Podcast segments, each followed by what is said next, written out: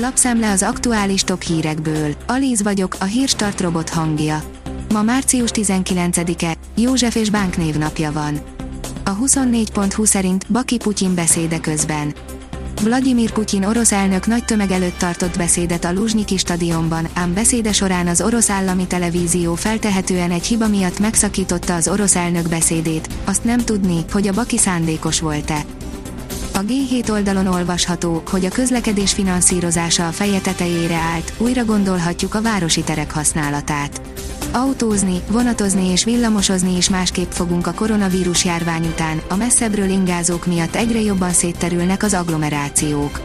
A G7 Podcast e heti vendége Hörher Dániel. A startlap utazás oldalon olvasható, hogy eltűnhet a turisták népszerű szuvenírje, a hűtőmágnes. A Kínából érkező mágnesek ára meg háromszorozódott az utóbbi időben. Egy amerikai állatkert boltjából már el is tűntek az ikonikus turisztikai ajándékoknak számító hűtőmágnesek. Az Infostart oldalon olvasható, hogy ritka vírust hordoz egy szuperkullancs. A magányos csillag névre hallgató kullancs a Heartland vírus terjeszti, a kórokozó az alapbetegségekkel rendelkezőknél és az időseknél súlyos megbetegedés vagy halál kockázatával járhat. Szia Lexus, Lexus NX 350h Special Edition Top, írja a motorhang. Az NX második generációját mutatta be a tavalyi évben a Lexus, amely Európában a márka legsikeresebb modellje. Komoly mérföldkő, de ami szerintem a legfontosabb, hogy ezzel a modellel végre a Lexus megérkezett a 21. századba. A növekedés teszi fel a kérdést, meddig emelkedhet még a lakáshitelek kamata mikor és milyen szinteken tetőzhet az irányadó ráta Magyarországon. Mikor zárkózhat fel az alapkamat az egyhetes betéti kamathoz. Milyen szintekre emelkedhet a 20 éves futamidejű, 10 éves fix kamatperiódusú hitelek kamata. Erről kérdeztük a Magyar Bank Holding és az Erste Bank vezető elemzőit. Lezuhant egy amerikai katonai repülőgép, írja a portfólió Lezuhant egy amerikai katonai repülőgép négy emberrel a fedélzetén Norvégia északi részén közölték a skandináv ország mentési illetékesei péntek éjjel. Az F1 világírja, Red Bull, a Ferrari a legyőzendő ellenfél Bahreinben. A Ferrari csapata lesz a legyőzendő ellenfél a Bahreini nagydíj időmérő edzésén, mondja a Red Bullt irányító Christian Horner. A privát bankár írja, csúcsinfláció, válság, drágulás, rezsicsapda a nyakunkon, Bot Péter Ákos elmagyarázza.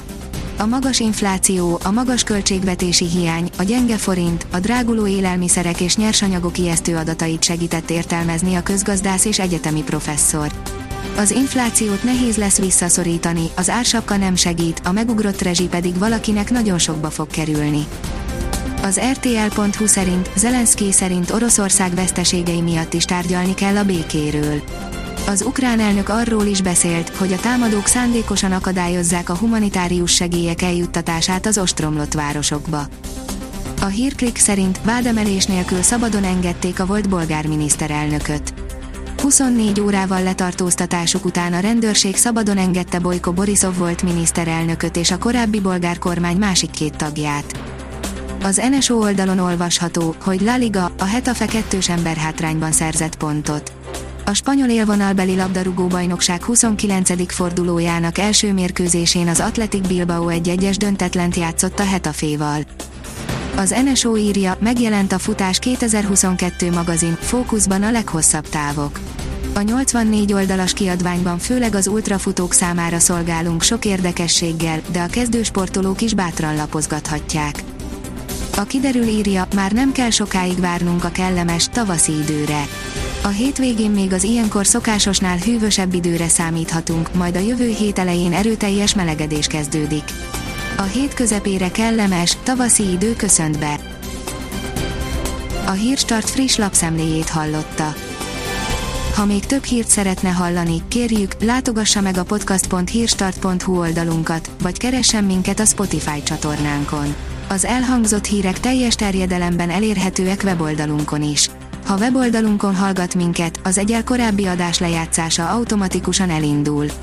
Beállíthatja, hogy az összes korábbi adás, vagy csak az aktuális tematika hírei következzenek. Köszönjük, hogy minket hallgatott!